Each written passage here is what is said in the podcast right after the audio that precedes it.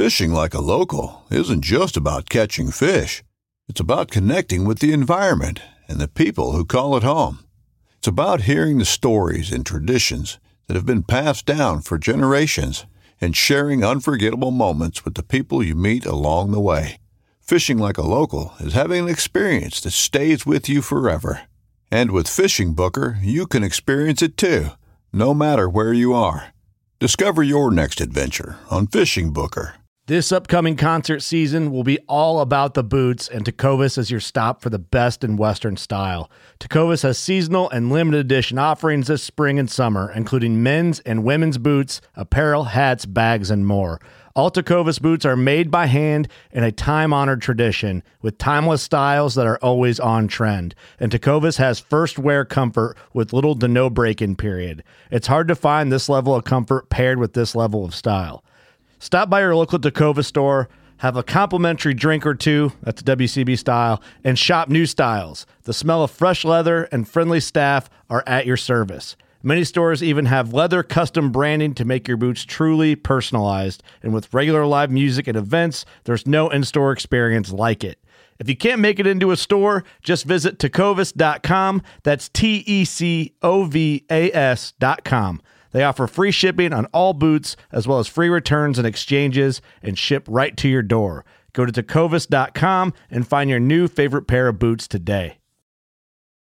Everybody knows that there's only one way to hunt geese in the wintertime, right? Well, wrong. On this episode, I'm going to give you several unconventional winter goose hunting techniques.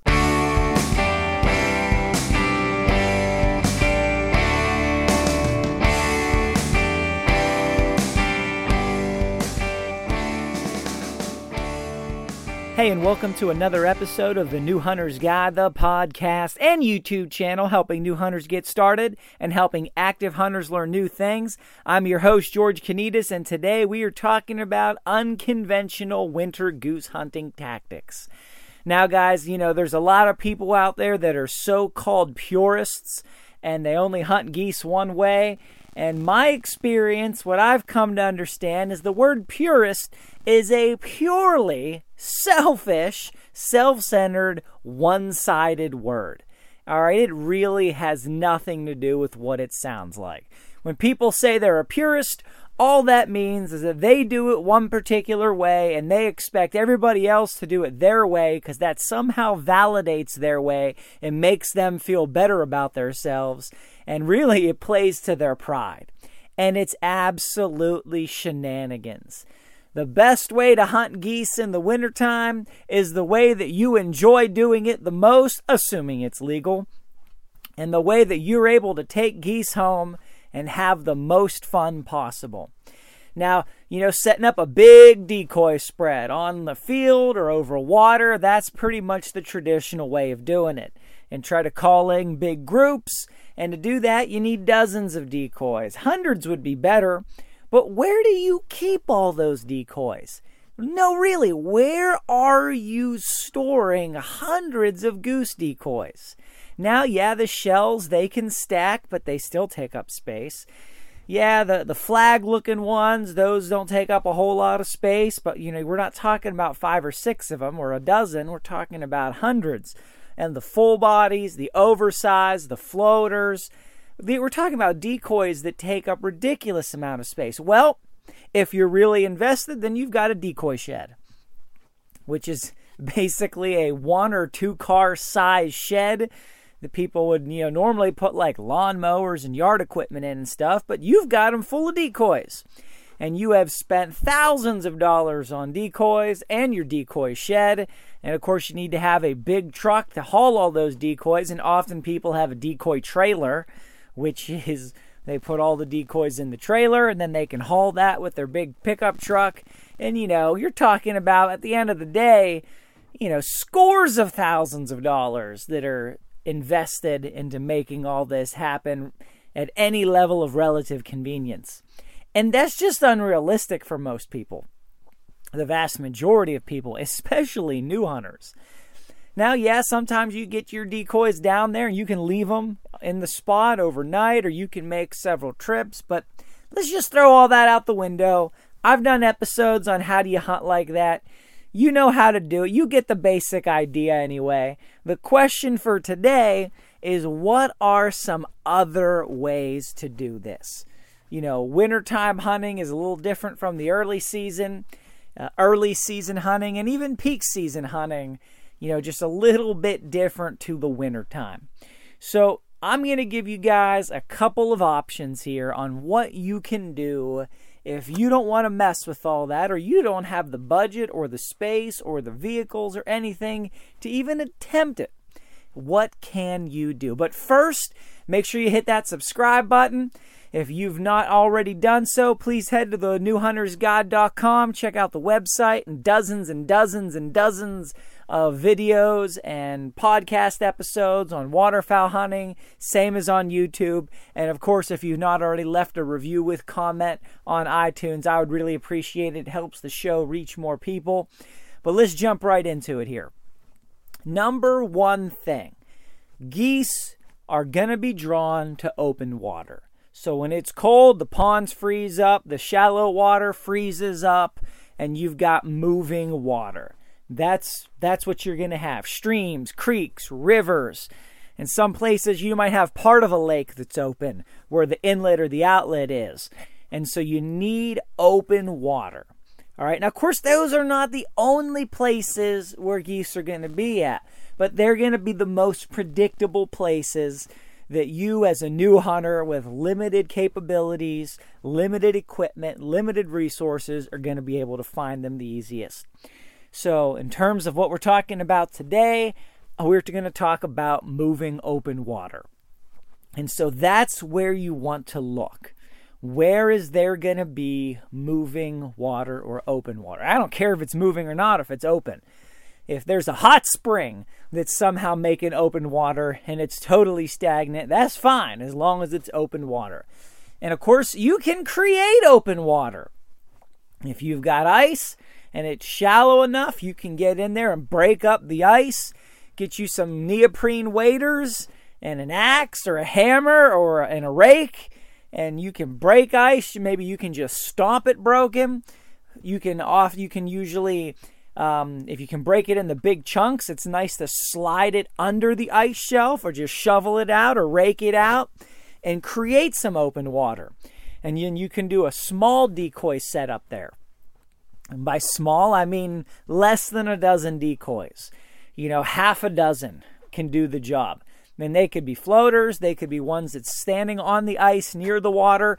If you watch de- geese in the wintertime, when it's real cold and everything's frozen up, and you see them on the edges of open water, they're going to be in the water and they're going to be on the ice next to the water. That's that is just a picture perfect image of what geese are going to be doing much of the time. So you get a half a dozen decoys and some open water, and you can really do something. Now, of course, you know, all of this comes with the caveat that there are geese in that area, and there are likely to be geese flying around that area, and they've got a chance to see you. So you, you, you always scouting plays a part in everything. But I'm going to assume you have listened to the scouting episodes, and of course, you can go back and do that later if you haven't thus far. So you can break a little hole. Everybody wants to know how big does the hole need to be? Well, there are different schools of thought. People have different opinions. Some people say, you know, as small as 10 feet will do. Some people say it's got to be at least 30 yards across. Everybody's got opinions. Now, how do you uh, weigh those opinions and figure out what's appropriate for you? Well, look at real geese and where real geese are. And how much open water does it take to draw real geese? Drive around, look at some ponds, look at some streams. You know, there's a lot of parks that they have uh, fountains or they've got things in the water to keep open water. They've got drains in the middle of the lakes, man made stuff. But drive around and look at those, you know, and you'll find oftentimes, okay, there's there's, you know, maybe 10 feet of open water around a spring or a drain or a fountain or something, and the geese are there. So, my rule of thumb is that 10 to 20 feet is is enough. 10 to 20 feet of open water. You know, 10 foot circle, that can be enough. 20 foot circle, better. But 10 feet, 10 to 20 feet is sufficient for a small setup. You're trying to call birds in. Now, of course, temperature really matters here. If it is negative five degrees outside, I'm talking about Fahrenheit, and you break that that ice, well, it's going to freeze back up. It'll freeze to your decoys. It's not going to stay broken long. All right, that's really tough. You know, if you're hunting in those kind of temperatures, breaking ice is not going to be an option for you. Of course, you can break it and you can get it out of there. Not to say it's too hard to do, but what I'm saying is the water is just going to freeze right up before before you can do anything. It's just boom, to be refrozen again. As soon as you get back in, as soon as you get in settled into your blind, it's to be frozen over. The decoys are to be frozen to it. So it can't be much below freezing for you to break open water. Now, if you've got some sun and that sun is going to bake that area and that can give you a couple degrees variance to keep the water open, keep the decoys from freezing over. However, oftentimes you're hunting geese early in the morning before you've got high sun and it's able to do a whole lot.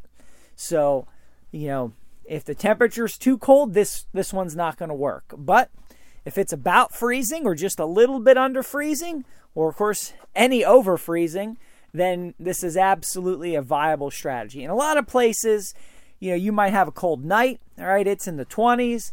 The next day it's forecasted to be in the 40s, and that could be a great day to get in there and hunt like this. And of course, in the late season, geese don't just move at first light. They're moving throughout the morning, sometimes even throughout the day. So you don't have to rely on that one movement that they have when they wake up and they're going from one place to another and then they're done for the day.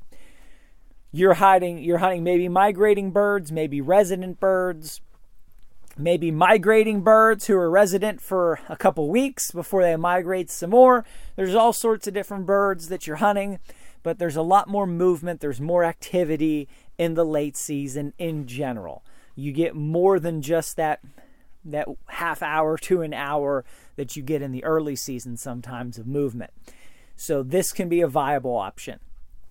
Another unconventional goose hunting strategy is jump hunting. And there's many ways to jump hunt. I'm going to break this down into a couple different options. But if you have open water, moving, well, moving or not, but if you have open water, often streams, you know, if it's if it's enough water for geese to swim in and, and to be cool and to get some distance from the shore, you're gonna find geese. You just will. You might find big groups, medium groups, you might find pairs. Very often you'll find pairs. And so just the same as you might do for duck hunting, if you can set up a circuit of water that you can cover, that you can you know, cover distance, and then you can get up to the edge of open water with good cover. Maybe you've got elevated banks and you're able to get to the edge of the bank and peer over, and you're within shooting range to see if anything's there. You want to try to, to create a circuit where you can hit at several spots in one outing. And oftentimes, if you find spots where geese like to be, they will like to be there throughout the season and year after year in the late season. Now, early season, I've found this to not be the case. I know places in the early season where one year there's crawling with geese, next year there's not a goose for miles. It, it seems to be very different in the early season. But in the late season, there's not much water, the places are limited. And when geese are moving and they're migrating and they're coming in, what they're doing, and especially once their food sources, even for the residents, dry up, they're looking for certain types of habitat, right? They're looking for certain areas. And you may not know what makes an area ideal habitat, especially as a new hunter, but if there are regularly geese there, that's probably why. This probably ideal habitat. They're flying over, they see a place that looks ideal, they get in close, it looks good, and then they come and they hang out there for a while. And so, year after year, migrating birds are going to stop in those kinds of places. Could be just the, the same bend in a creek. Why? Because there's some cover there. There's some food there. The water stays open, but it's not too deep. They can feed. They can rest. They've got cover, maybe. They're safe from predators. It's just a good spot for geese to come year after year. And year after year, they will indeed come there. And so, what you want to do is develop strategies and find places where you can sneak up to water's edge or close to water's edge, close enough to get a shot, and then do that quietly and undercover. All right, so if you're you got to think about this now, you're trying to sneak up on birds that are smart, have relatively good hearing, and are on guard. Now, sometimes you've got geese that are just playing and splashing and having a good time, kind of like ducks will do, although I've not seen geese as much as ducks do this, but depends on where you are and what you've seen. And they can be more off guard, but in general, they tend to be pretty wary, so you need cover. Now, one thing I've noticed is that in daylight, you can oftentimes get closer to geese than you can get to ducks without them flying away. Geese are a little bigger, they're a little bolder, they're a little more brazen. And I've seen it where, okay, I snuck up to water and the geese saw me and they backpedaled and just nestled into the other shore. They didn't fly away, they didn't spook. And I backed out, came around to another direction where I could get closer to them, and they just sat there and looked at me.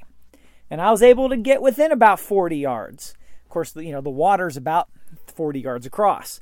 But you know, the the water was between me and them and they didn't spook. They just stood there looking at me. They got a whole stream between me and them. They know they can fly. They're not quite as easily spooked as ducks. And so sometimes you can use that to your advantage.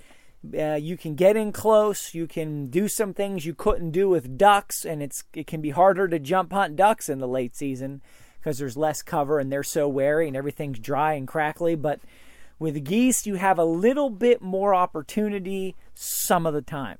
And so if you can get in close enough, you can get some shots. Now, that may require a little bit different gun setup. So if I'm going to be goose hunting in the late season and I'm primarily jump hunting, I might set my gun up differently. All right. I might set up more for turkey hunting than I am goose hunting, if you know what I mean. I might do a heavier choke or a lot of choke or even a real turkey choke. And then I might go out there with the tightest patterning loads that I can find, trying to get some extra long range. Now, if you're you're really going all in, you could use turkey ammo.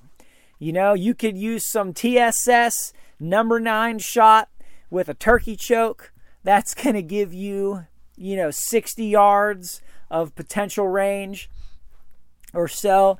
Um, but those shells are expensive. Cheapest ones I've found are the Boss Toms, number nines. Um, they work really good for turkeys, and they are the most inexpensive TSS rounds that I've seen. However, you know, for a turkey season, you're usually shooting one turkey a season. You know, some places you can shoot more than one. And so you're taking one shot, two shots a year. So $10 a shot. You're saying, well, I, I cost me $10 in ammo to hunt turkey this year. Well, that's palatable for me. But $10 per goose shot, ooh, that's tougher. But sometimes people only get a couple of shots a year at geese and depending on where you live. Now, some people are like, man, they take a limit of geese every time they go out. That's great. Wish I lived where you did. And a lot of people listening to this wish they lived where you did, wish they had the spots that you had, wish they had the gear that you had, wish they had the skills that you have. Oftentimes, that is not the case, especially for new hunters. And so, for you to jump hunt geese and get up on them at 55 yards with a red dot on a shotgun using turkey loads, that may be absolutely a, preferable scenario for the hunter. If you're already a turkey hunter and you already have a setup, you're already sighted in, you know what you're going to do, and you're like, hey, I'm, I'm willing to take, you know, to spend that money per shot to take two or three geese a year, then hey, why not? Why not? You know, a goose is not a small bird. Geese can be pretty big. Um, not as big as, as a full size turkey, but oftentimes, you know, you, you're not shooting the heaviest turkeys. You can easily have a goose that weighs more than a turkey. All right, because not all turkeys are that big. But, you know, full size to full size, you know, full size turkey is going to be bigger than a full size goose in general. If I'm talking about Easterns, especially, um, and Canada geese. But, you know, you can get, you can get tur- you can get geese that are the size of small turkeys.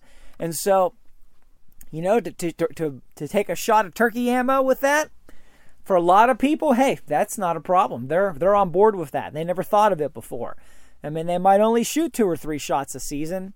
And hey, to get a couple geese and have some fun and get out in the woods, and you've already got a setup and you're you've already got a scope or a red dot and you know your ranges, then why not? Um, for others, you want to think about okay, what co- what other kind of ammo might be ideal for that kind of scenario. So you definitely, definitely, no compromise here. You need to use something heavier than steel if you're going to be shooting at 40 yards or further um, at bur- at geese on the water. Now, a lot of people say, "Well, hey, you're goose hunting, so you need to be using BB shot." No, no. Let me say it the third time. No. You want to shoot geese out of the air at regular range? Sure, BB shot, steel BB shot is fine. But for shooting geese on the water at max range, you're trying to get a headshot on a goose. All right? That's pretty much what you're trying to do. You're trying to shoot that goose in the head just like you'd shoot a turkey in the head. And so, whether they're on the water or on the ground, you're trying to get a headshot on the goose. And so, BB shot you, you're throwing like 80, 90 pellets downrange, depending on what you're shooting. And and that by the time you get to 40 yards, that spread can be pretty big, especially if it's further than 40 yards, and it will be. Let me just tell you, if you don't know, it will be further than 40 yards because most hunters are not great judges of distance, especially new hunters. And then you got hunting all day, just saw bird itis, and it's at 60 yards. You're like, yeah, I think that's about 40. And no, it's just not going to work. You're, you're going to underestimate your range and overestimate your capabilities regularly. So you, steel BB shot is not an option. Steel shot is not a good option. You definitely want at least bismuth. Um, I would I would say, you know, of course, you guys know I really like Boss Bismuth. It's good round, it's best balance of all the different things. But you want something, whatever it is, that'll give you a really tight pattern. So, what I've found for my gun and my chokes is that Winchester Bismuth and even Kent Bismuth tend to pattern the tightest. I can get a 90% pattern at 40 yards with those. And so that's what I want. Probably number four shot at 40 yards, 90% pattern. That's going to let me punch out trying to get a headshot on a goose, maybe as far as 50 yards. And so that's going to work really nice. Something else that could be a good option the heavy shots, heavy 12s. Um, you know, I've not found heavy shots bismuth to be all that effective. It, it seems subpar. Boss pretty much beats it in every way and is cheaper.